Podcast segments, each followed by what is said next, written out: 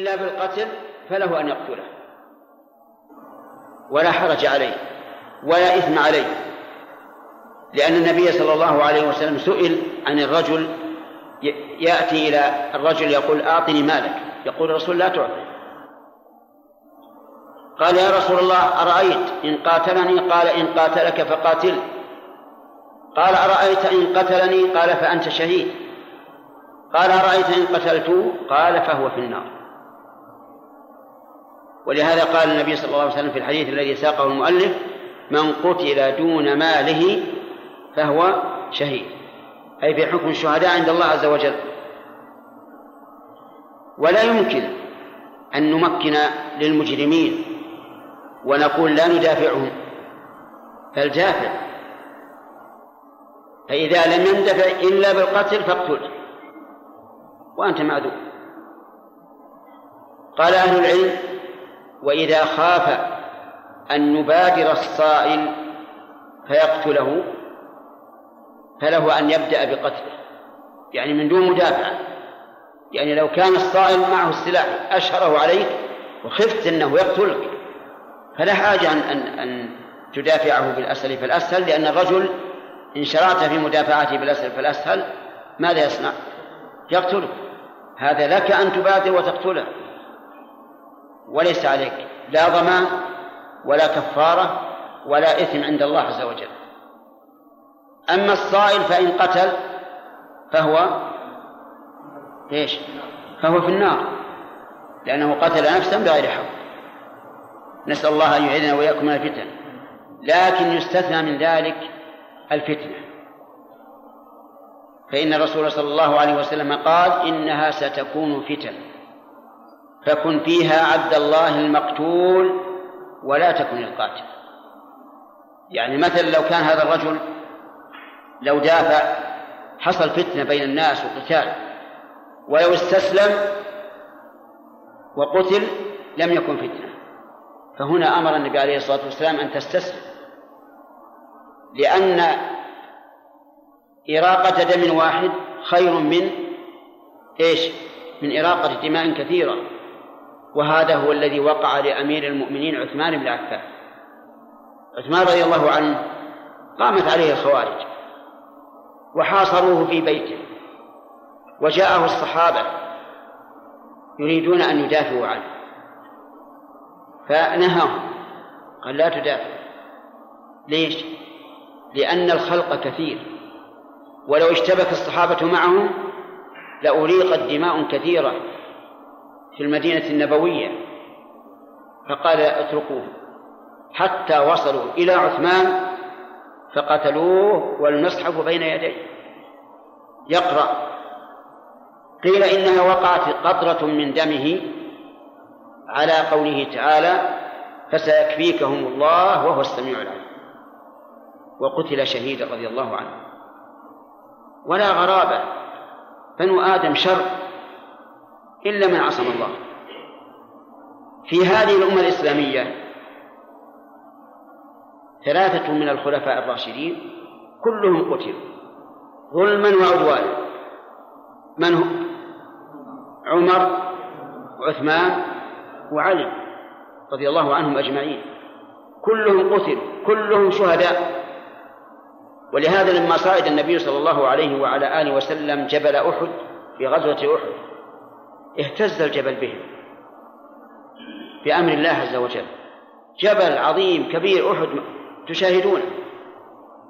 اهتز بهم فقال النبي صلى الله عليه وسلم أثبت أحد وفي رواية اسكن أحد فإنما عليك نبي وصديق وشهيدان. النبي محمد رسول الله صلوات الله وسلامه عليه. والصديق أبو بكر رضي الله عنه والشهيدان عمر وعثمان. ولما كان النبي صلى الله عليه وسلم على بئر أبيس واستأذن الصحابة رضي الله عنهم استأذن عثمان. فجاء الحارس إلى الرسول عليه الصلاة والسلام وقال يا رسول الله استأذن عثمان. قال أذن له وبشره بالجنة على بلوى تصيب فجاء وقال أذن لك رسول الله صلى الله عليه وسلم على بلوى تصيبك فقال الله المستعان. فاستعان بربه في هذه الحال الرهيبة. وهذا هو السر في أنه رضي الله عنه عندما حاصروه قال كفوا عن عن الناس ولا ولا تدافعوا عنه. فنسأل الله تعالى أن يعيذنا وإياكم من الفتن. إخواني نصيحة. بلادنا ولله الحمد في أمن واستقرار. ومن حولنا قريبين كانوا أم بعيدين فيه البلاء والشر. والهيجان والميجان. والقتل والنهب والسلب. أفلا نعتبر؟ يجب أن نعتبر. وأن نعلم أن ما نحن فيه من هذا الأمن والرغد والاطمئنان ابتلاء. ابتلاء من الله عز وجل لأن الله يقول نبلوكم بالشر والخير فتنة وإلينا ترجعون. فالواجب أن لا تزيدنا هذه النعم طغيانا واستكبارا. الواجب أن تزيدنا خضوعا لله وشكرا لله. واجتنابا لمحارمه حتى تبقى بل تزيد. والله موفق. باب السبق باب السبق والرمي. عن ابن عمر رضي الله عنهما قال سابق النبي صلى الله عليه وسلم بالخيل التي قد ضمرت من الحفياء وكان أمدها ثنية الوداع وسابق بين الخيل التي لم تضمر من الثنية إلى مسجد بني زريق. وكان ابن عمر في من سابق متفق عليه. زاد البخاري قال سفيان من الحفياء إلى ثنية الوداع خمسة أميال أو ستة ومن الثنية إلى مسجد بني زريق ميل. وعنه رضي الله عنه أن النبي صلى الله عليه وسلم سابق بين الخيل سابق بين الخيل وفضل القرح وفضل وفضل القرح في الغاية. رواه أحمد وأبو داود وصححه ابن حبان. وعن أبي هريرة قال قال رسول الله صلى الله عليه وسلم لا سبق إلا في خف أو نصل أو حافر. رواه أحمد والثلاثة وصححه ابن حبان. وعنه رضي الله عنه عن النبي صلى الله عليه وسلم قال من أدخل فرسا بين فرسين وهو لا يأمن أن يسبق فلا بأس به فإن أمن فهو قمار. رواه أحمد وأبو داود وإسناده ضعيف. وعن عقبة بن عامر رضي الله عنه قال سمعت رسول الله صلى الله عليه وسلم وهو على المنبر يقرأ وأعدوا لهم ما استطعتم من قوة ومن رباط الخيل. الآية ألا إن القوة الرمي ألا إن القوة الرمي ألا إن القوة الرمي. رواه مسلم. قال رحمه الله تعالى في كتابه بلوغ المرام باب السبق. يريد بذلك رحمه الله المسابقة. وهي المجاراة بين الفرس والفرس الآخر أو غير ذلك مما سيذكر إن شاء الله تعالى. واعلم أن المغالبة تنقسم إلى ثلاثة أقسام. القسم الأول ما تحرم فيه المغالبة على كل حال وذلك مثل النرد والشطرنج والألعاب المحرمة فهذه لا تجوز المغالبة فيها لا بعوض ولا بغير عوض لأنها محرمة وممارستها حرام لما فيها من إضاعة الوقت وربما يحدث بين المتسابقين المتغالبين عداوة وبغضاء فهي ممنوعة على كل حال. والقسم الثاني ما يجوز بكل حال وهو ما فيه معونة على الجهاد. وهي الثلاثة التي ذكرها التي ذكرها النبي صلى الله عليه وسلم حيث قال لا سبق أي لا لا عوض في المسابقة إلا في خيل إلا في خف أو أو نصل أو حافر الخف البعيد والنصل السهام والحافر الخيل هذه الثلاثة تجوز المسابقة بينها بعوض وبغير عوض. وذلك لأن المسابقة عليها فيه, فيه فيها تمرين على الجهاد في سبيل الله فخيرها أكبر من من ضررها. فإذا كان عند رجل عند رجلين فرسان وتسابق عليهما بعوض فلا بأس. ولكن لا بد من أن تبين الغاية ابتداء وانتهاء. ولا يشترط المحلل. ولهذا ذكر المؤلف حديث المحلل وقال إن أسناده ضعيف. المحلل أن يكون معهما ثالث ولكنه لا لا لا, لا يضع عوضا. إن سبق أخذ العوضين وإن سبق فإنه لم لم يتضرر. والصواب أن المحلل ليس بشرط بل ولا ينبغي أيضا. تكون المسابقة بالعوض على الطرفين.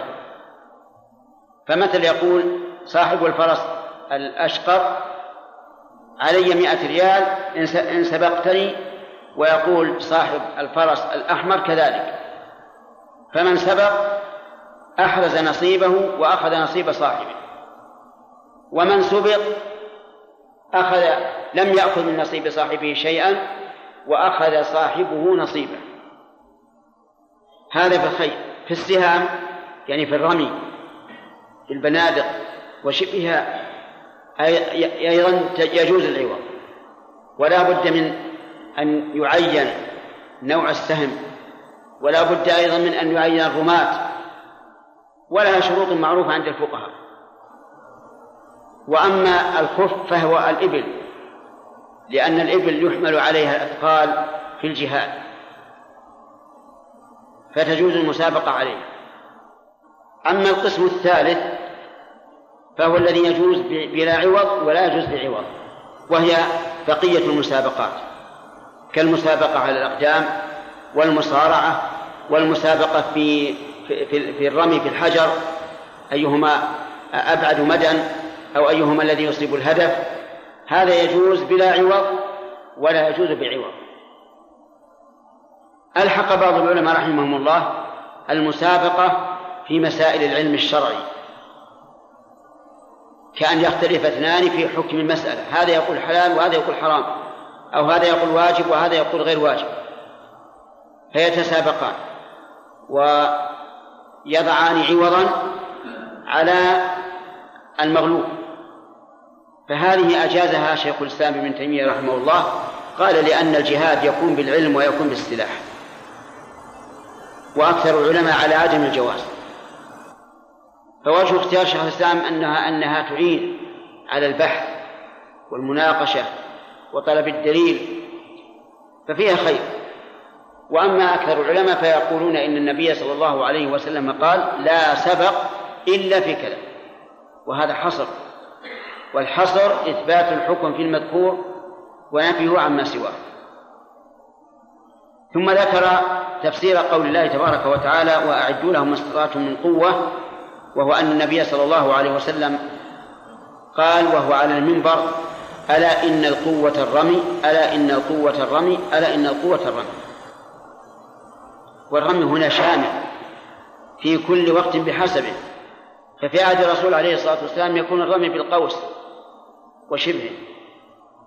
وفي هذا العهد الرمي يكون بالصواريخ وما أشبهها من الأشياء التي تنفذ إلى إلى مكان بعيد. فقوله عز وجل أعدوا لهم ما استطعتم من قوة يعني الرمي وكل وفي كل زمان بحسبه هذا في القوة الحسية. أما القوة المعنوية فهي الإيمان والتقوى.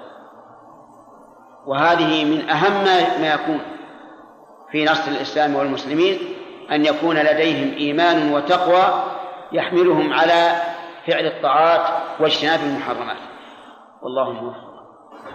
قال رحمه الله تعالى كتاب الأطعمة عن أبي هريرة رضي الله عنه عن النبي صلى الله عليه وسلم أنه قال كل ذي ناب من السباع فأكله حرام رواه مسلم. وأخرجه من حديث ابن عباس رضي الله عنهما بلفظ نهى وزاد وكل ذي مخلب من الطير. وعن جابر رضي الله عنه قال نهى رسول الله صلى الله عليه وسلم يوم خيبر عن لحوم الحمر الأهلية وأذن في لحوم الخيل متفق عليه وفي لفظ للبخاري ورخص. بسم الله الرحمن الرحيم. قال المؤلف رحمه الله تعالى حافظ حجر في كتابه بلوغ المرام كتاب الأطعمة. الأطعمة جمع طعام وهو كل ما يؤكل ويشرب فإنه طعام. حتى الذي يشرب يسمى طعاما. قال الله تبارك وتعالى فمن شرب منه فليس مني ومن لم يطعمه فإنه مني. والأصل في الأطعمة الحل لقول الله تعالى هو الذي خلق لكم ما في الأرض جميعا وقال الله تعالى وسخر لكم ما في السماوات وما في الأرض جميعا منه فأي إنسان يقول لك هذا حرام؟ قل هات الدليل. إن أتى بدليل فعلى العين والرأس وإن لم يأتي بدليل فلا يقبل قول لأن الذي يحلل ويحرم ويوجب هو الله عز وجل. وقد قال هو الذي خلق لكم ما في الأرض جميعا كل ما في الأرض من حيوان وأشجار ومعادن وغيرها فهو لنا حلال إلا ما حرم الله. ولهذا قال وقد فصل لكم ما حرم عليكم. المحرم مفصل والحلال مجمل كل شيء. ومع ذلك فالحرام يكون حلالا عند الضرورة لقوله إلا ما اضطررتم إليه. اللهم لك الحمد. نعمة كبيرة. والإنسان محتاج إلى أكل وشرب وهواء. فلذلك كان ولله الحمد الهواء لا مؤونة له. الهواء قد ملأ الأجواء كلها ولا مؤونة له. لا يتعب الإنسان في تحصيله ولا يتعب في إدخاله إلى جوفه ولا إخراجه منه ولله الحمد. الطعام والشراب يحتاج إلى شيء من العناء لكن مع ذلك الأصل فيه الحل وقد ذكر الله تعالى في سورة الواقعة امتنانه على العباد في إيجادهم وإمدادهم فقال عز وجل أفرأيتم ما تمنون؟ أي ما يخرج منكم من المني؟ أأنتم تخلقونه أم نحن الخالقون؟ الجواب؟ الجواب. بل أنت يا ربنا أنت الخالق. ولذلك قسم الله سبحانه وتعالى الناس إلى أربعة أقسام. يخلق ما يشاء يهب لمن يشاء إناثا. ويهب لمن يشاء الذكور أو يزوجهم ذكرانا وإناثا ويجعل من يشاء عقيما فالناس أربعة أصناف. قسم لا يأتيه إلا إناث وقسم لا يأتيه إلا ذكور وقسم يأتيه من الصنفين ذكور وإناث والقسم الرابع عقيم. ما يأتيه شيء. ليبين للخلق أن الأمر أمره وأن الملك ملكه وأنه يفعل ما يشاء. أفرأيتم ما تمنون أأنتم تخلقونه أم نحن الخالقون؟ نحن قدرنا بينكم الموت كل موجود مفقود. وما نحن بمسبوقين على أن نبدل أمثالكم وننشئكم فيما لا تعلمون ولقد علمتم النشأة الأولى. فلولا تذكرون. يعني فهل لا تذكرون أن الذي أنشأكم أولا قادر على إنشائكم ثانيا؟ هذا الإيجاب. الإمداد أفرأيتم ما تحرثون؟ أأنتم تزرعون أم نحن الزارعون؟ الجواب. بل أنت يا ربنا. لو نشاء لجعلناه حطاما. فظلتم تفكهون. إنا لمغرمون بل نحن محرومون. شوف الحكمة قال لو نشاء لجعلناه حطاما ولم يقل لو نشاء لم ينبت. لأن تعلق النفس به إذا نبت أشد من تعلقها به إذا لم ينبت. فالزرع مثل نمى واستوى ثم جعله الله حطاما. أتاه ما يدمره. هذا أشد. فالله عز وجل لو شاء لجعله حطاما. فظلتم أي صرتم تفكهون إنا لمغرمون بل نحن محرومون. الإمداد الثاني أفرأيتم الماء الذي تشربون؟ الإمداد الثاني أفرأيتم الماء الذي تشربون؟ أأنتم أنزلتموه من المزن أم نحن المنزلون؟ الجواب بل أنت يا ربنا. هذه المزن تسبح في الهواء بين السماء والأرض تحمل بحارا وأنهارا من المياه تنزل في الأرض فيدخله الله تعالى في الأرض ويفجره ينابيع. سلكه ينابيع في الأرض. من أنزل هذا الماء؟ الله عز وجل. أأنتم أنزلتموه من المزن أم نحن المنزلون لو نشاء جعلناه أجاجا. ولم يقل لو نشاء لم ننزله جعلناه أجاجا أي مالحا كريها لا يشرب. وهذا أشد من فقد الماء ماء بين يديك لكن ما تستطيع تشربه. هذا أشد مما لو كان معدوما. لو نشاء جعلناه أجاجا فلولا تشكرون. بقي إمداد ثالث وهو ماذا يصلح هذا الطعام؟ ما الذي يصلحه؟ أفرأيتم النار التي تورون؟ أأنتم أنشأتم شجرتها أم نحن المنشئون الجواب بل أنت يا ربنا. نحن جعلناها تذكرة موعظة لمن أراد أن يتعظ لأن المجرم العاصي الكافر موعود بالنار. فهل أحد يطيق نار نار الدنيا؟ لا. نار الآخرة والعياذ بالله أشد منها بتسع وستين جزءا.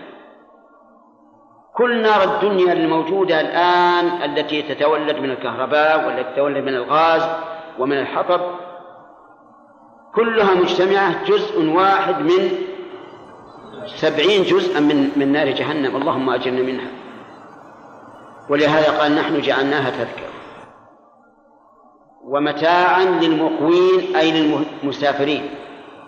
يتمتع بها المسافر يصطلي بها من البرد يستضيء بها من الظلمة وغير ذلك. انظر إلى أصول النعم في هذه الآية في هذه الآيات.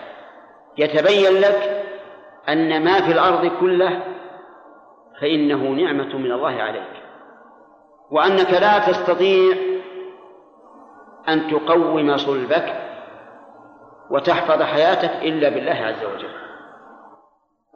والله عز وجل قد يسر لك وجعل لك الأرض ذلولا وأمرك أن تمشي في مناكبها وأن تترزق الله منها, منها والأصل الحل إذا أي إنسان يقول لك هذا الطير حرام وش تقول له؟ ها؟ يقول جيب الدليل ولا باكله ولا ولا مبالي وهل تأثم إذا أكلت؟ وقد قال لك رفيقك إنه حرام. بلا دليل ما تأثم لأنه ملك ملك. لأنه ملك الله والله تعالى قد أحله لك. أي إنسان يقول لك هذا الورق حرام لك؟ من أي نوع من النبات؟ ماذا تقول؟ تقول أبدا مو حرام. هذا الدليل. يقول لك مثلا الدخان حرام. وش تقول؟ أقول لا مو حرام. هذا الدليل. ولا هو مما يخرج من الأرض. وما في الأرض فهو حلال إلا بدليل. لكن الدخان والحشيش وما أشبه ذلك من الأشياء هذه ثبت تحريمها بأدلة. نجيب الدليل على هذا. لكن قصدي أن لا نضيق على العباد ما وسع الله. بعض الناس إذا وجد شجرة ما ما رآها أبد يقول هذه حرام. ليش؟ أليست مما خلق الله؟ إذا كانت كذلك فهي حلال. هذا الدليل. لكن لو أكل منها ومغصه بطن. ثم كلما أكل تمغص تكون تكون حرام. والعجيب إن بعض الأشياء يكون حرام على زيد ولا هو حرام على على عبيد. إذا كان هذا الطعام نوعه يضر هذا الرجل ولا يضر هذا الرجل. يكون حراما على الذي يضره حلالا على الذي لا يضر. ولهذا الحلى الحلى طيب. والرسول عليه الصلاة والسلام كان يعجبه الحلوى. إذا كان إنسان مريضا وإذا أكل هذه الحلوى ازداد مرضا ماذا نقول له؟ نقول حرام. حرام عليك. لأن الله سبحانه وتعالى حرم علينا ما يضرنا. فقال ولا تقتلوا أنفسكم إن الله كان بكم رحيما. ثم ذكر المؤلف حديث أبي هريرة أن النبي صلى الله عليه وسلم حرم كل ذي ناب من السباع. مثل الذيب والكلب والأسد وما أشبه ذلك. هذا حرام. لأنه يفترس. والإنسان إذا تغذى به اكتسب من طبيعته العدوان والأذى فلذلك صار حراما. لأن لئلا يكتسب الإنسان من إيش؟ من طبيعته فيكون سبعا. ولهذا يقال ولد الذيب يصير ذيب. ولد الأسد أسد. والعلماء رحمهم الله قالوا لا لا لا تخلي ولدك يرضع من امرأة حمقى لئلا يكون لئلا يكون أحمق. فالغذاء له تأثير على الطبيعة ولهذا حرم النبي صلى الله عليه وعلى آله وسلم كل ذي ناب من السباع. هذا أحد الأنواع المحرمة مما في الأرض ويأتي إن شاء الله البقية. بسم الله الرحمن الرحيم. قال المؤلف رحمه الله تعالى في كتابه بلوغ المرام كتاب الأطعمة. الأطعمة ما يؤكل ويشرب. يعني الماء والمأكول وما أشبه ذلك كلها أطعمة حتى الماء يسمى طعاما. قال الله تبارك وتعالى إن الله مبتليكم بنهر فمن شرب منه فليس مني ومن لم يطعمه فإنه مني. وأيضا الطعام مأخوذ من الطعم والطعم يكون للمأكول والمشروب. واعلم أن الأصل في كل شيء خلقه الله في هذه الأرض الأصل أنه حلال. ومن ادعى أنه حرام فعليه الدليل. كل الحيوانات الأصل فيها الحل كل نبات الأصل فيه الحل كل المياه الأصل فيها الحل. كل شيء. لقول الله تبارك وتعالى هو الذي خلق لكم ما في الأرض جميعا. خلق لكم أي لأجلكم وأذن لكم أن تنتفعوا به ما في الأرض جميعا. وقال تعالى وسخر لكم ما في السماوات وما في الأرض جميعا منه.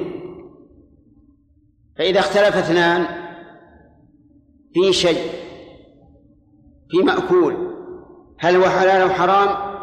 فالذي يقول إنه حرام يقال له عليك الدليل. وإلا فالأصل أنه حلال. والذي يحرم من الأطعمة كل مضر. كل مضر فإنه حرام. لقول النبي صلى الله عليه وعلى آله وسلم لا ضرر ولا ضرار. وهذا الحديث مأخوذ من قول الله تعالى ولا تقتلوا أنفسكم. ومن قوله ولا تلقوا بأيديكم إلى التهلكة. فكل مضر فهو حرام من مأكول أو مشروب. وكذلك أيضا وكذلك كل مسكر فإنه حرام من مأكول أو مشروب. كل مخدر فإنه حرام من مأكول أو مشروب. كل مؤذ فإنه حرام. من مأكول أو مشروب. هذه قواعد. فيما هو حرام. وإلا فالأصل الحل. فإذا جاءنا فإذا أردنا أن نطبق القاعدة فهل الطيور حلال أو حرام؟ فالأصل إيش؟ أنها حلال. كل الطيور السابحة في الهواء الأصل أنها حلال. كل ما يدب على الأرض الأصل أنه حلال. لكن يستثنى من هذا كل ذي كل ذي مخلب من الطير وكل ذي ناب من السباع. كل ذي مخلب يعني معناه كل شيء له أظفار يصيد بها. كالعقاب والبازي والصقر والشهين وما أشبهه. هذه حرام. والحكمة من تحريمها أنها عادية يعني تعدى على الحيوان. فإذا تغذى بها الإنسان اكتسب من طبيعتها وصار محبا للعدوان على الناس وعلى الغير. فلذلك نهى النبي صلى الله عليه وعلى آله وسلم عن كل ذي مخلب من الطير الدجاج حلال أو حرام؟ الديك إذا كبر يظهر له في ساقه شيء يسمى المخلب. إذا تقاتل هو وديك, هو ديك آخر خلبه به. فهل نقول إنه إذا كبر وظهر مخلبه يكون حراما؟ الجواب لا لأنه حلال في الأصل. ثم هذا المخلب أيضا إنما يستعمله للدفاع عن نفسه فقط لا للعدوان. القاعدة الثانية كل ذي ناب من السباع الناب أحد الأسنان لكن قيده النبي عليه الصلاة والسلام بأنه من السباع يعني أنه ينهش بنابه ويأكل مثل الذئب الكلب الهر يعني البس وما أشبه. هذه لها أنياب تأكل بها. الضبع له ناب لكنه لا يفترس به فهو خارج من من من المحرمات لأنه لا يأكل بنابه أبدا إلا في حالين كما يقول أهل الخبرة الحال الأولى إذا حورش يعني ما إذا أحد تحرش به فإنه ربما يعتدي عليه ويأكله. ويكون هذا كالمدافع عن نفسه. والحالة الثانية إذا جاعت الضبع جوعا شديدا وخافت الهلاك على نفسها فإنها ربما تأكل. لكن الذئب ونحوه يأكل بدون حاجة لأن من طبيعته الأذى حتى إنه يدخل على القطيع من الغنم ويأكل ويأكل حتى إذا شبع قام يفري بطونها لأن طبيعته الأذى والعدوان. فلدينا الآن في في الحيوان قاعدتان القاعدة الأولى كل ذي مخلب من الطير. والثانية كل ذي ناب من السباع أما الأطعمة الأخرى فذكرنا أن الضار والمؤذي والمسكر كله حرام. النجس أيضا كله حرام لأن كل نجس حرام وليس كل حرام نجسا. نأتي إلى الدخان. هل هو ضار أو غير ضار؟ ضار. كل يشهد الآن أنه ضار حتى الأطباء الذين يشربونه يشهدون بأنه ضار ويدل لذلك أن الإنسان إذا ابتلي به والعياذ بالله لا يكاد يقلع عنه. وهذا من الضرر. كل الأطعمة التي أحل الله تستطيع تأكل أسبوعا من هذا النوع من الطعام ثم تتركه بكل سهولة. لكن الدخان ما يمكن. لا يمكن لمن ابتلي به أن يدعه إلا إذا كان عنده قوة إيمان وصلابة عزيمة فإنه يسهل عليه. وعلى هذا فالدخان حرام. شربه بيعه شراؤه تأجير الدكاكين له تحميله كل ما يتعلق به. لأنه من باب المعونة على الإثم والعدوان. ويجب علينا أيها الإخوة إذا رأينا أحدا يشربه أن ننهاه عنه لكن بلطف وسهولة ما هو بعنف وجزع وهوش لا بسهولة وهذا شيء محرم ويضرك ويتلف مالك فإن ابتليت به فعلى الأقل اشربه في بيتك لا تعلنه لأنه إذا أعلن انتشر في الناس فيكون الشارب له إذا أعلنه يكون آثما من وجهين. الوجه الأول أنه شربه والوجه الثاني أنه أعلنه.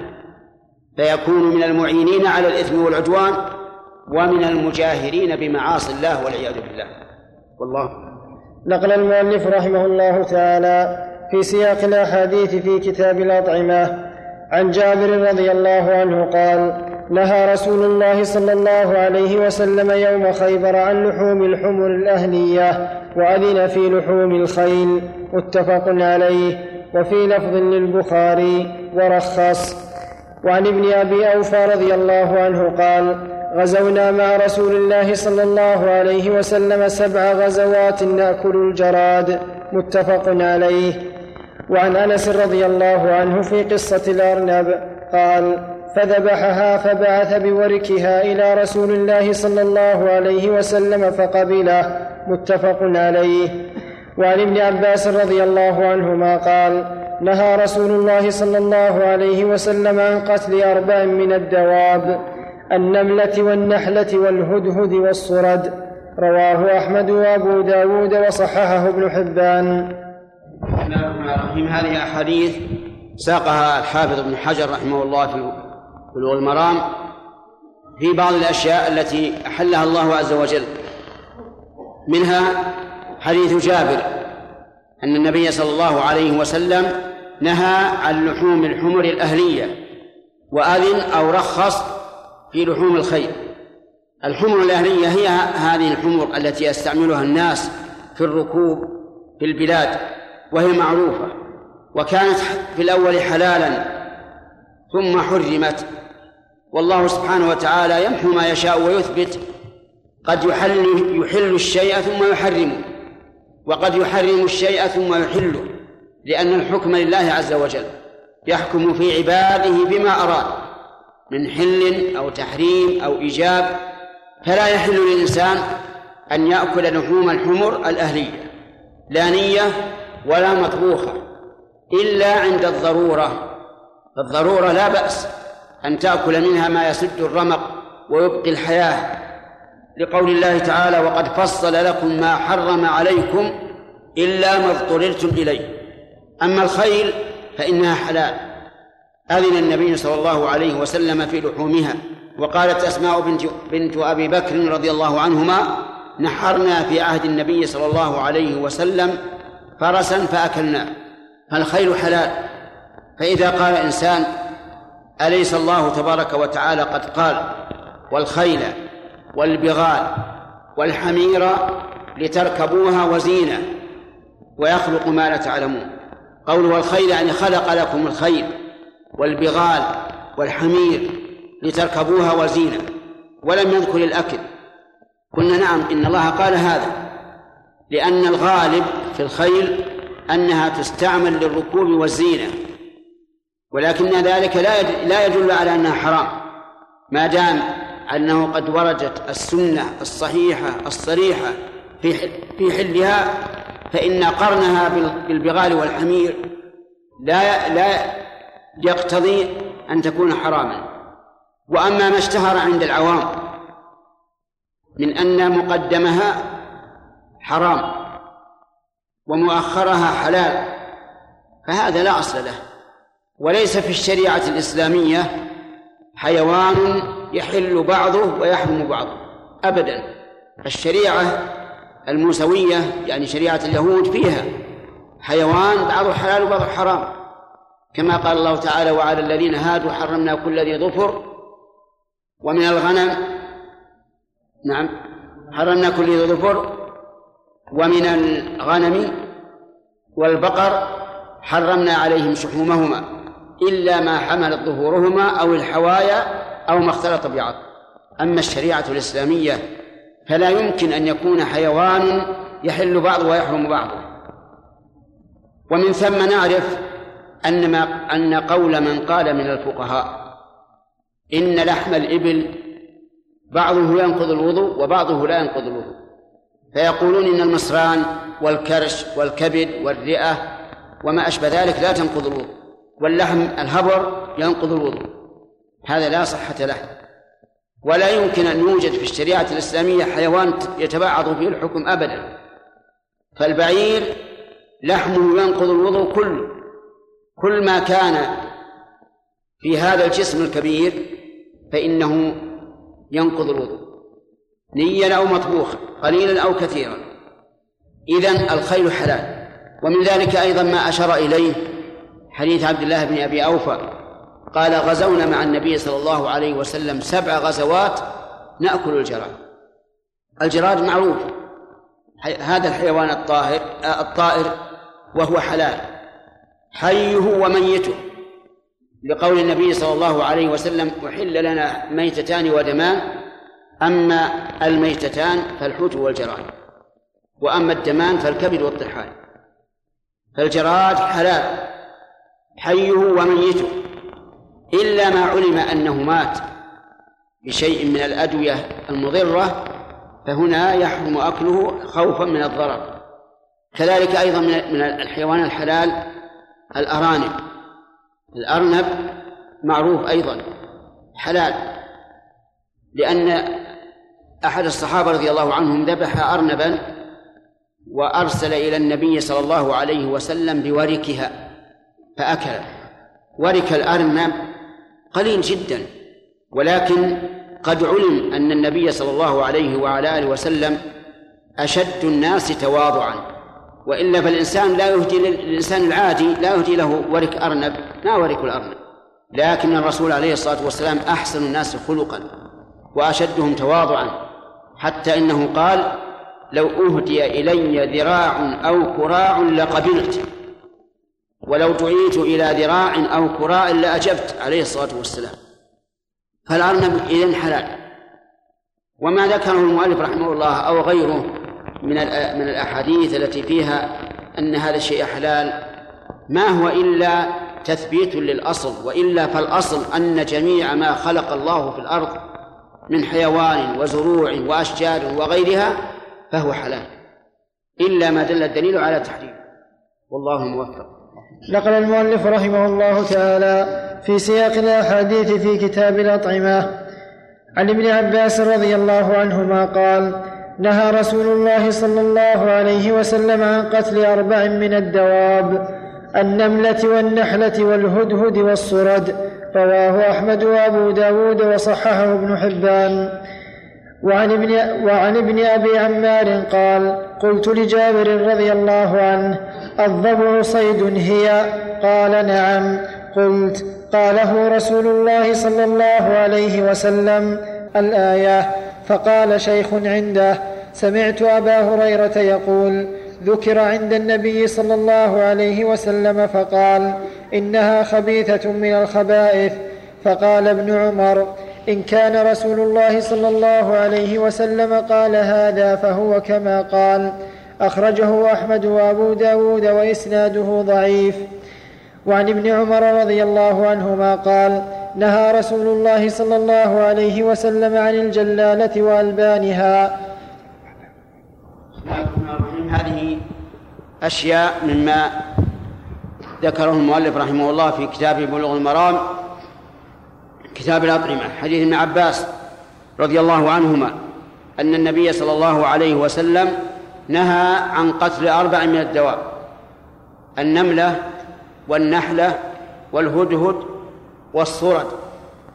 هذه الأربع نهى النبي صلى الله عليه وسلم عن قتلها والنمل أنواع منه الكبير ومنه الصغير والحديث عام يشمل الصغير والكبير فلا فيكره أو يحرم على الإنسان أن يقتل النمل. لأن النمل حيوان يذكر الله يسبح الله عز وجل وله قصة مع سليمان عليه الصلاة والسلام.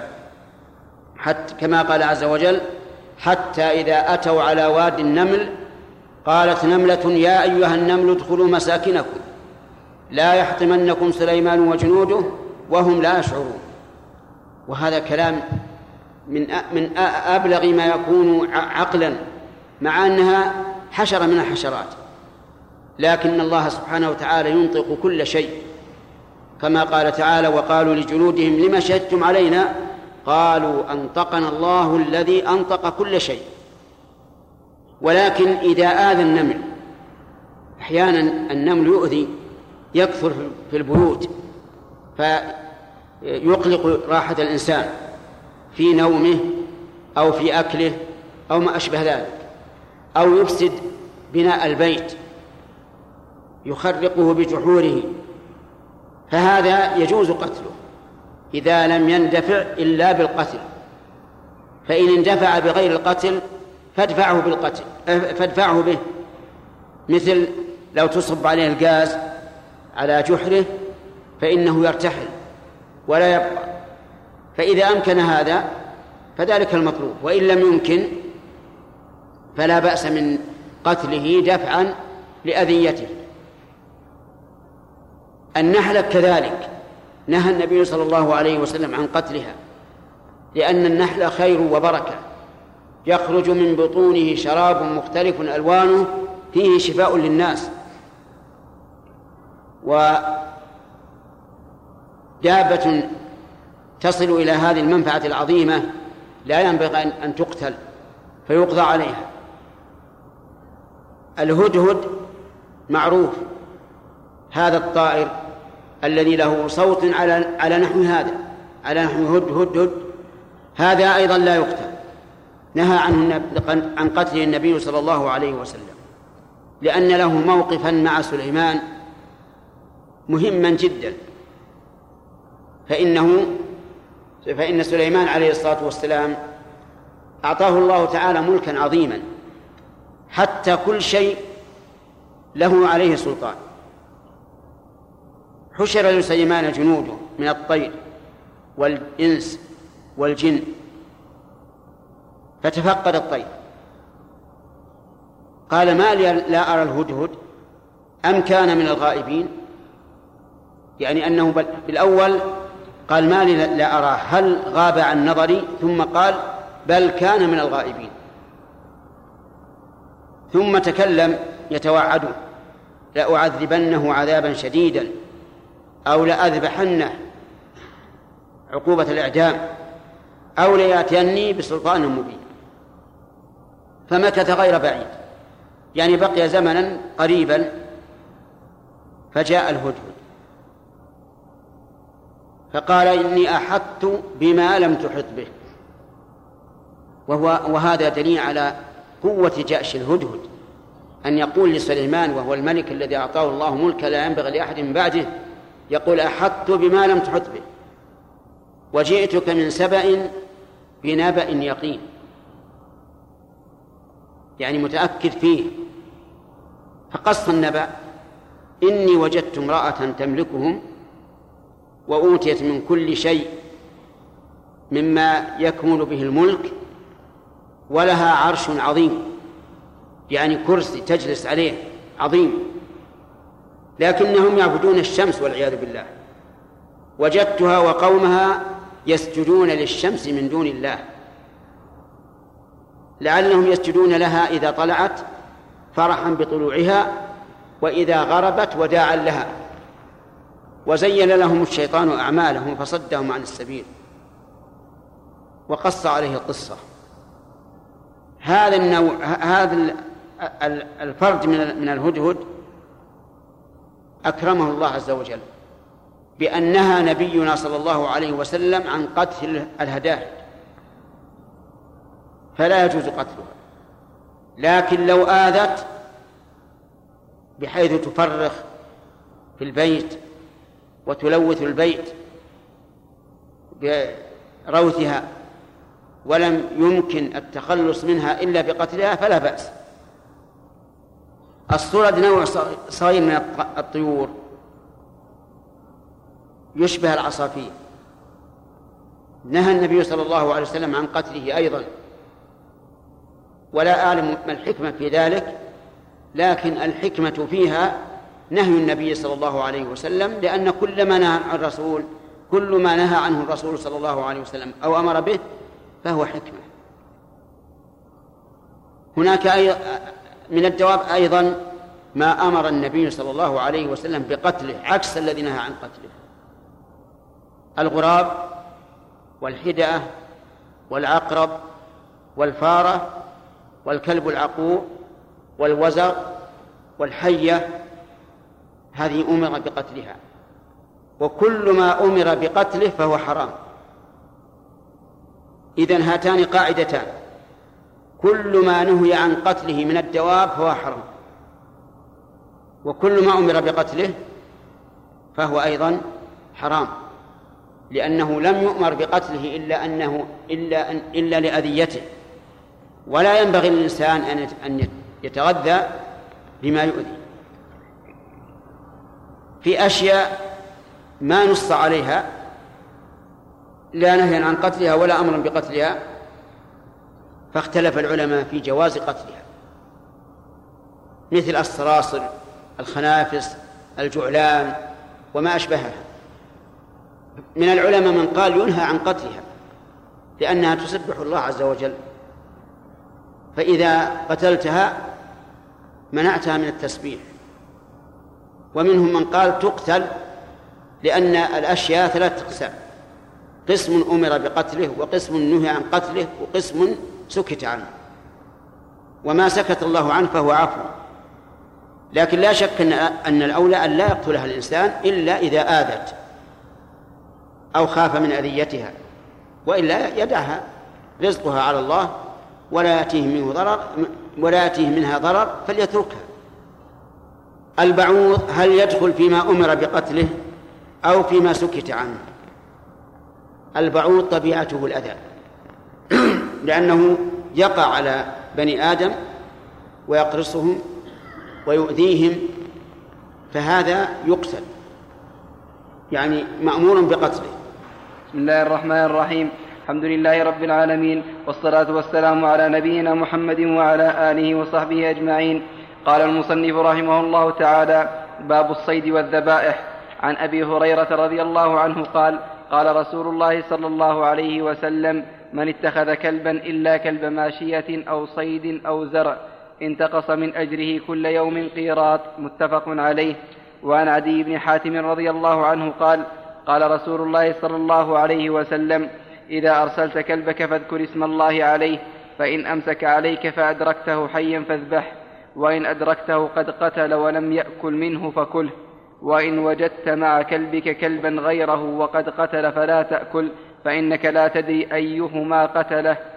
وإن رميت بسهمك فاذكر اسم الله تعالى فإن غاب عنك يوما فلم تجد فيه إلا أثر سهمك فكل إن شئت. وإن وجدته غريقا في الماء فلا تأكل متفق عليه. وهذا لفظ مسلم. وعن عدير قال المؤلف رحمه الله تعالى في كتابه بلوغ المرام باب الصيد والذبائح. لما كان من المأكولات ما يحتاج إلى تذكية بين آه، رحمه الله أو عقد بابا عقد بابا للصيد والذبائح. ثم ذكر حديث أبي هريرة رضي الله عنه في تحذير النبي صلى الله عليه وسلم من اقتناء الكلب إلا كلب صيد أو حرث أو ماشيه والشاهد من هذا قوله إلا كلب صيد لأن الحيوان إما أن يكون مقدورا عليه فلا بد فيه من الذبح أو النحر أو غير مقدور عليه فيكتفى فيه بالصيد إما بالسهم وإما بالجوارح. كما قال الله تبارك وتعالى اليوم أحل لكم الطيبات وما علمتم من الجوارح المكلبين. فقال وما علمتم من الجوارح المكلبين تعلمونهن مما علمكم الله. وسيأتي إن شاء الله تعالى بيان كيفية التعليم والله الموفق. قال المصنف رحمه الله تعالى في سياق الأحاديث في باب الصيد والذبائح وعن كعب بن مالك رضي الله عنه أن امرأة ذبحت شاة بحجر فسئل النبي صلى الله عليه وسلم عن ذلك فأمر بأكلها رواه البخاري. وعن رافع بن خديج رضي الله عنه عن النبي صلى الله عليه وسلم قال ما أنهر الدم وذكر اسم الله عليه فكل ليس السن والظفر. أما السن فعظم وأما الظفر فمدى الحبشة متفق عليه. أما ما يتعلق بموضوع الدرس اليوم ففي حديث كعب بن مالك رضي الله عنه أن امرأة ذبحت شاة بحجر. فأمر النبي صلى الله عليه وسلم بأكلها.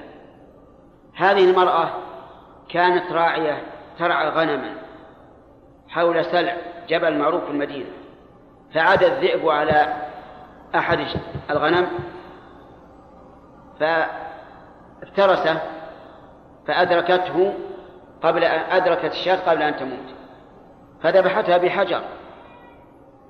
حجر لكنه محدد مثل السكين. فأمر النبي صلى الله عليه وسلم بأكلها. وهذا الحديث فيه فوائد.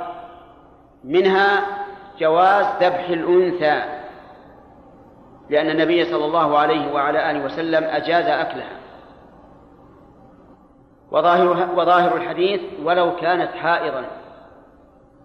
لأن النبي صلى الله عليه وسلم لم يسأل هل هي حائض ولا غير حائض. وترك الاستفصال في مقام الاحتمال ينزل منزلة العموم في البقال. وقاس عليه العلماء الجنب وقالوا إذا جاز ذبح الحائض جاز ذبح الجنب فإذا ذبح الإنسان شاة وهو جنب فهي حلال. لكن لو قال الإنسان هل يجوز أن يذكر الله؟ يعني لأنه لابد أن يسمي. نقول نعم لأن الممنوع أن يقرأ الجنب القرآن. أما غير القرآن من الأذكار فلا بأس. ومن فوائد الحديث أنه يجوز لراعي الغنم أن يذبح من الغنم ما خاف عليه التلف لأنه أمين. يعني مثل لو أعطيت غنمك أو إبلك أو بقرك راعيا. وأصاب شيئا منها سبب الموت. وذبحتها فلا بأس وتكون حلالا. وهذا من تمام الأمانة. ولهذا نقول هو لا بأس به لكن يجب أن يذبحه حفظا لماليته. ومنها من فوائد هذا الحديث جواز الذبح بالحجر. لكن بشرط أن يكون محددا يقطع الجلد. ومثله الخشب.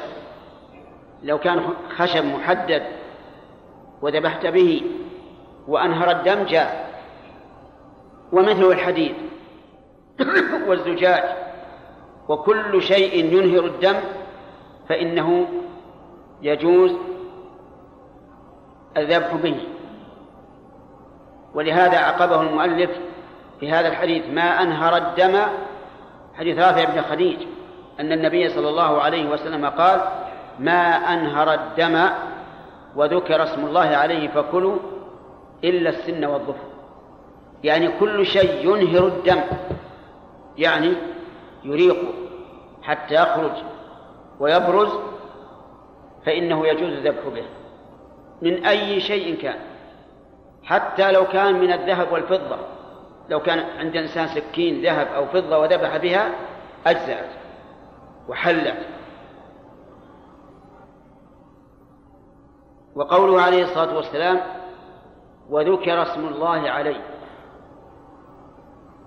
هذا شرط مهم. وهو أن الذبيحة لا تحل إلا بالتسمية. أن تقول بسم الله. فلو نسيت أن تسمي فإنها لا تحل. لأن النبي صلى الله عليه وعلى آله وسلم اشترط للحل شرطين أن ينهي الدم وأن يسمي الله عليها والشرط لا بد فيه من المشروط. فلو أن إنسانا من العجلة ذبح الشاة ولم يسمي. قلنا الشاة حرام. كالتي ماتت حتف أنفها. لا تحل لا يحل أكلها. اسحبها للكلاب. واسأل الله عز وجل أن يخلف عليك لو قال قائل كيف تقول هذا الكلام؟ والله عز وجل يقول ربنا لا تؤاخذنا إن نسينا وأخطأنا. فأجيب بأني لم أقل إنه آثم. وليس عليه إثم لأنه ناسي. لكن شرط شرط حل الأكل هو التسمية ولم ولم يوجد. فأقول هذا الرجل غير آثم ولكنه لا, لا لم تصح تذكيته. كما لو أن الإنسان صلى على غير وضوء ناسيا فهو ليس بآثم ومع ذلك نقول صلاته؟ إيش؟ غير صحيحة يجب عليه إعادته. فإذا قال قائل إذا قلت إنها لا تحل أضعت ماليتها وإضاعة المال حرام. قلت لم تكن أق... فالجواب فأجيب بأنها حين ذبحت على غير اسم الله لم تكن مالا لأنها صارت ميتة نجسة كالعصير إذا تخمر. فإنه يكون نجسا فإنه يكون حراما. مع أن العصير إذا تخمر فإنما هو بغير فعل وهذا بفعله فيكون من باب أولى أن لا تحل. فإن قال قائل هذا يؤدي إلى ضياع أموال كثيرة. فأجيب بأن هذا لا يؤدي إلى ضياع الأموال. لأن الذي نسي أن يسمي وقلنا له اسحب شاتك للكلاب. المرة الثانية. ينسى ولا لا؟ ما ينسى يمكن سمي عشر مرات. المرة الثانية. وما قول هذا القائل؟ إنه إذا نسي ضاعت ماليته وضاعت أموال الناس إلا كقول من قال أنتم تقطعون يد السارق. وإذا قطعتم يد السارق صار نصف الشعب أقطع ليس له إلا يد. لأن شعبهم تكثر السرقة فيه. وإذا قطعنا أيدي السراق صار نصف الشعب. ما له يد يسرى. فنقول لا يمكن. أنت إذا قطعت يد سارق امتنع عن السرقة. مئات الناس وقلت السرقة كما قال عز وجل ولكم في القصاص حياة. يعني إذا قتلت نفسا قتلت نفسا بغير حق فهذه حياة للناس.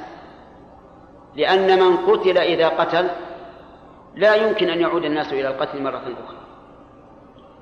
والمهم اتباع حدود الله واتباع شريعة الله.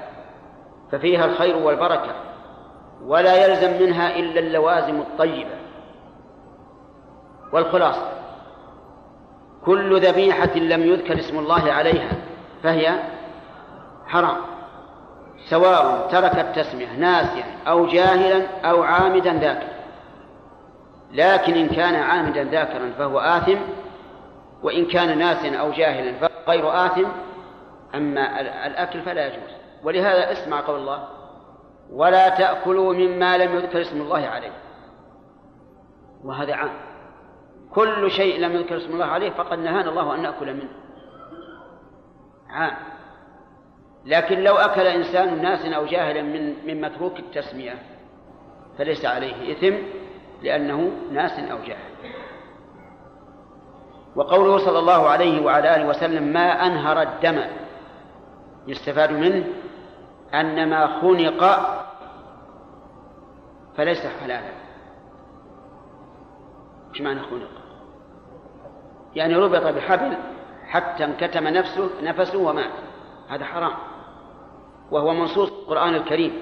حرمت عليكم الميتة والدم ولحم الخنزير وما أهل لغير الله به والمنخنقة. وما ذبح بالصعق إيش معنى الصعق؟ يعني يسلطون عليه كهرب قوي. فإذا خالط دمه توقف وهلك بسرعة. هذا حرام أيضا. لماذا؟ لأنه لم ينهر الدم ولا بد من إنهار الدم. لأن الدم إذا بقي في الجسد بعد الموت فهو سم. ولذلك الآن في أمريكا والظاهر غيرها أيضا من بلاد أوروبا. رجعوا إلى الإسلام في هذه في هذه الناحية. وقالوا لا بد من إخراج الدم لكنهم على غير الطريقة الإسلامية يفتحون أحد الأوداج والذبيحة فيها ودجان يعني عرقان غليظان محيطان بالحلقوم يفتحونه ثم يسلطون مع الودج الآخر شيئا ينفخ الدم من أجل أن يخرج. لأنهم أدركوا أن احتقان الدم في الذبيحة مضر. فانظر كيف كان الشريعة الإسلامية سبقتهم بألف وخمسمائة سنة ليبين الله عز وجل أن احتقان الدم مضر. وهذا ما هو غريب يعني على المؤمن بالله لأن المشرع لعباده من هو؟ هو خالق الخلق عز وجل ويعلم الضار من النافع. في فيبيح لخلقه ما كان حلالا نافعا ويحرم ما كان خبيثا ضارا. ومن أجل هذا ننبه على حديث اشتهر عند بعض الناس أن لحم البقر داء ولبنها شفاء. هذا الحديث لا شك أنه مكذوب على الرسول عليه الصلاة والسلام. ما يمكن الرسول يقول إن لحمها داء. داء يعني مرض. هل يمكن أن يحل الله لعباده ما كان مرضا؟ أبدا. الشيء اللي يوجب المرض يمنعه الله عز وجل. فهذا الحديث وإن كان سنده ظاهر الصحة لكن لا مانع أن يكون مكذوبا وأن يكون الراوي متوهما. كيف نأخذ بهذا الحديث وعندنا كلام ربنا؟ أن الله حل لنا من البقرة اثنين ذكر وأنثى.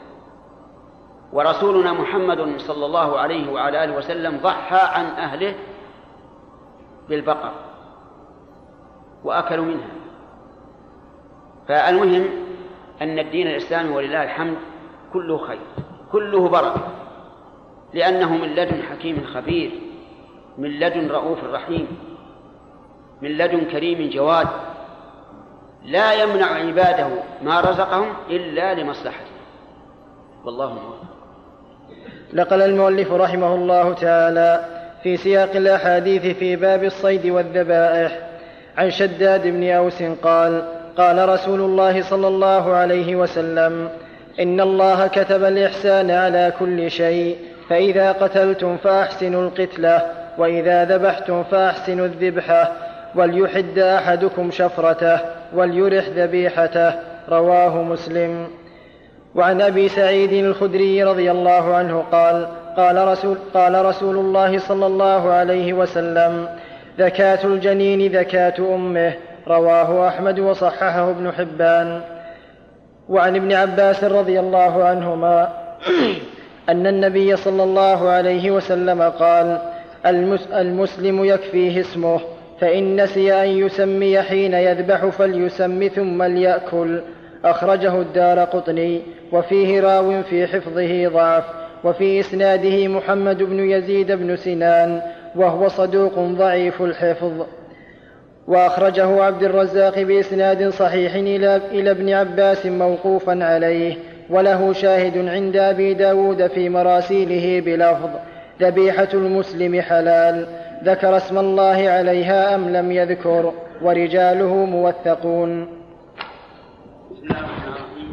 هذه أحاديث ذكرها الحافظ بن حجر في بلوغ المرام بقية كتاب الصيد والذبائح. سبق سبق حديث رافع بن خديج أن النبي صلى الله عليه وعلى آله وسلم قال ما أنهر الدم وذكر اسم الله عليه فكل. فقوله ما أنهر الدم يعني ما أراقه بغزارة وذلك بقطع الوجهين وهما العرقان الغليظان المحيطان بالحلقوم. واعلم أن في الرقبة ثلاثة أشياء أربعة أشياء الحلقوم والمري والودجان فإذا قطع الأربعة فهذا أحسن شيء. وأحل شيء لأن فيه إنهار الدم وفيه قطع ما, ما لا تكون الحياة إلا به وهو الحلقوم والمري. الحلقوم مجرى النفس والمري مجرى الطعام والشراب. فإن اقتصر على قطع الحلقوم والمري دون الودجين فالذبيحة حرام. لأن النبي صلى الله عليه وسلم نهى عن شريطة الشيطان التي تذبح ولا تفرى أوداجها ولأن الدم لا ينهي ولأن قطع الحلقوم والمري وحدهما لا ينهر الدم. وإن قطع الوجهين فقط دون الحلقوم والمري فالصحيح أنها تحل لأنه يصدق عليه أنه أنهر الدم. وإن قطع الحلقوم والمري وأحد الوجهين فإنها تحل لأنه يحصل بذلك إنهار الدم. ومحل الذبح الرقبة. فلو قطع الشاة نصفين فإنها لا تحل لأنه لابد أن يكون الذبح في الرقبة النحر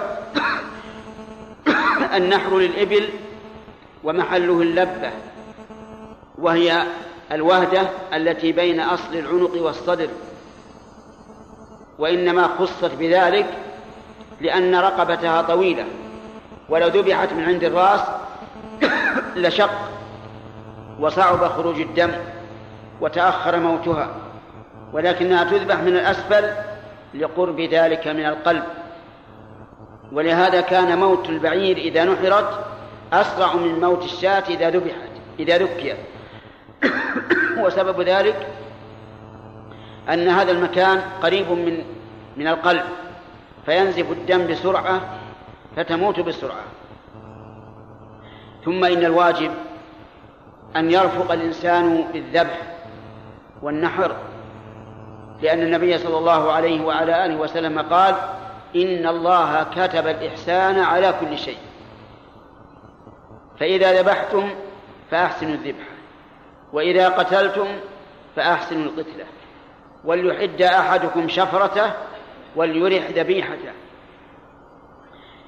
إذا ذبح الإنسان فإنه يجب عليه أن يتبع أيسر الطرق وأسهلها في ذبح البهيمة أو في نحر أو في نحرها إن كانت تنحر.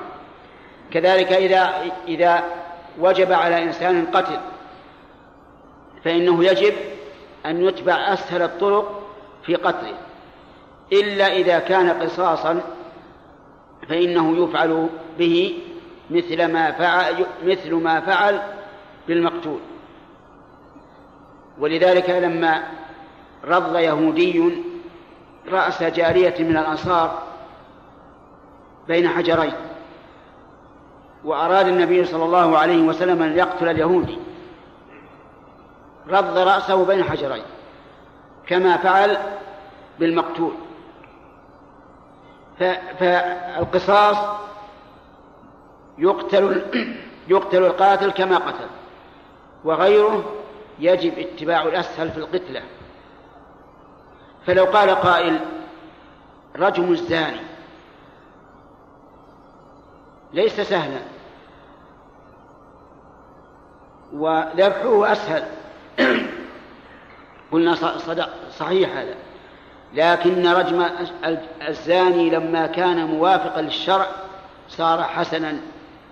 ولهذا قول نقول إن قوله صلى الله عليه وسلم أحسن القتلة يعني افعلوا أحسن أحسن قتلة توافق الشريعة.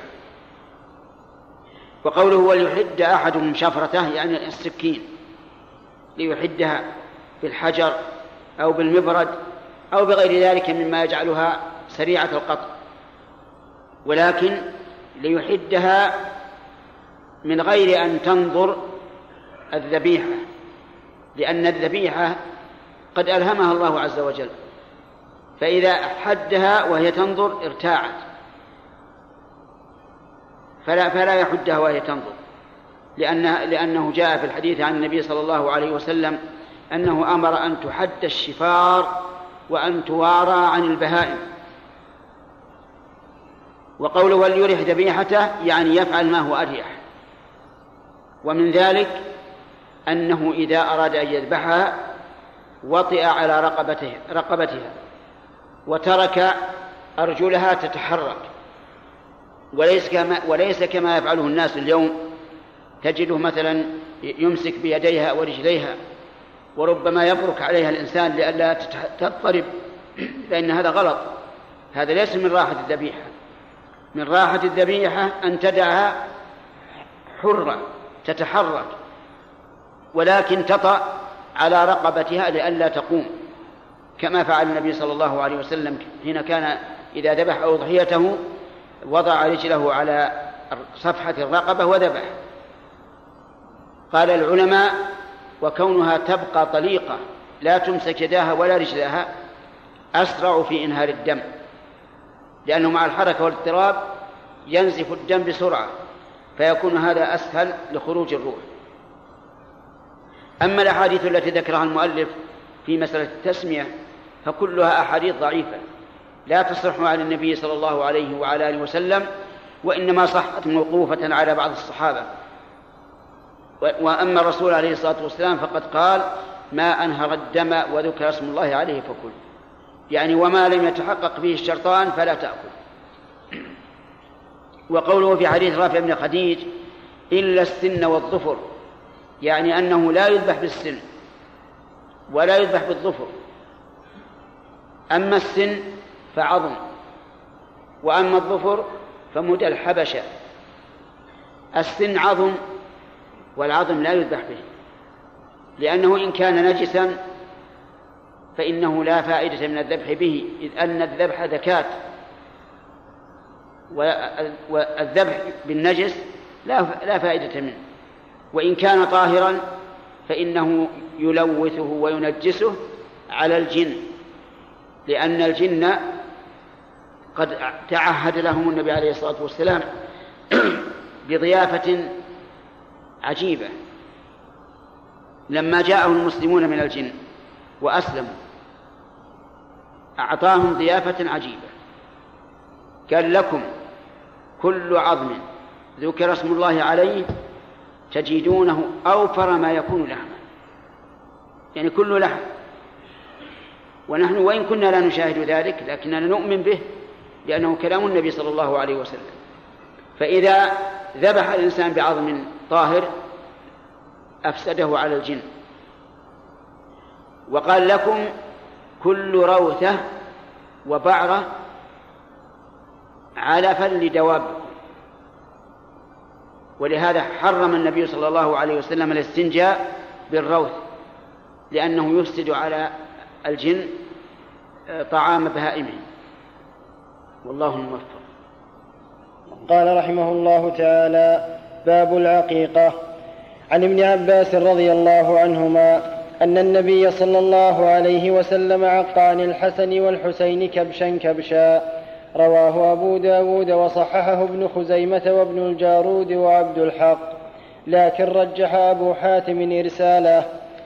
وعن عائشة أن رسول الله صلى الله عليه وسلم أمرهم أن يعق عن الغلام شاتان مكافئتان. وعن الجارية شاة رواه الترمذي وصححه. وعن سمرة رضي الله عنه أن رسول الله صلى الله عليه وسلم قال كل غلام مرتهن بعقيقته تذبح عنه يوم سابعه ويحلق ويسمى رواه أحمد والأربعة وصححه الترمذي. قال المؤلف رحمه الله تعالى باب العقيقة.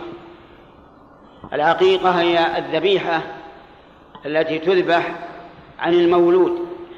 شكرا لله تبارك وتعالى على نعمته.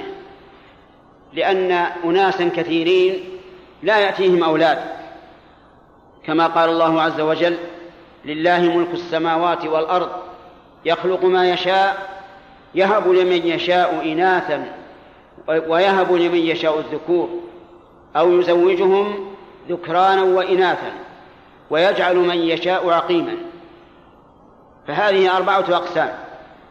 قسم يمن عليه بالذكور الخلص وقسم يمن عليه بالإناث الخلص وقسم يجعل له ذكورا وإناثا وقسم يجعله عقيما. والله عليم حكيم عز وجل. فمن شكر نعمة الله على العبد أن يعق عن ولده والعقيقة سنة مؤكدة. حتى قال بعض العلماء إنها واجبة.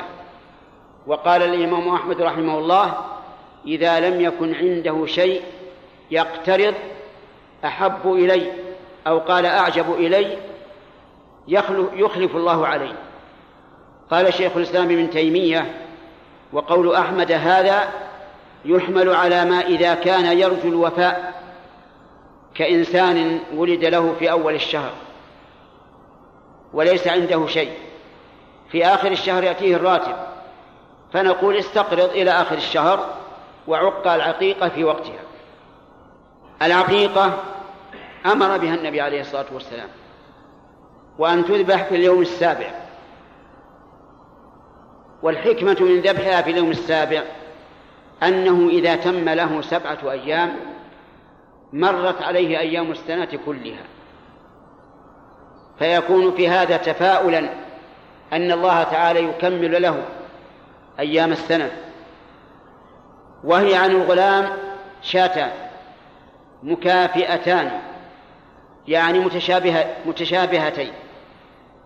يكافئ إحداه إحداهما الأخرى بحيث تكونان في السن سواء وفي كبر الجسد سواء وفي اللون سواء وفي السلامة سواء.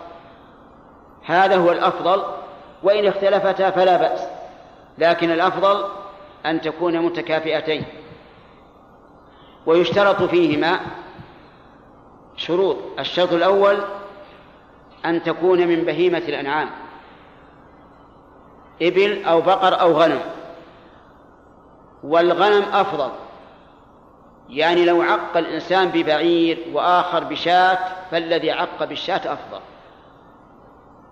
حتى أن بعض العلماء قال لو عق ببعير لم ينفعه لأن السنة وردت في الغنم فتتبع السنة في هذا.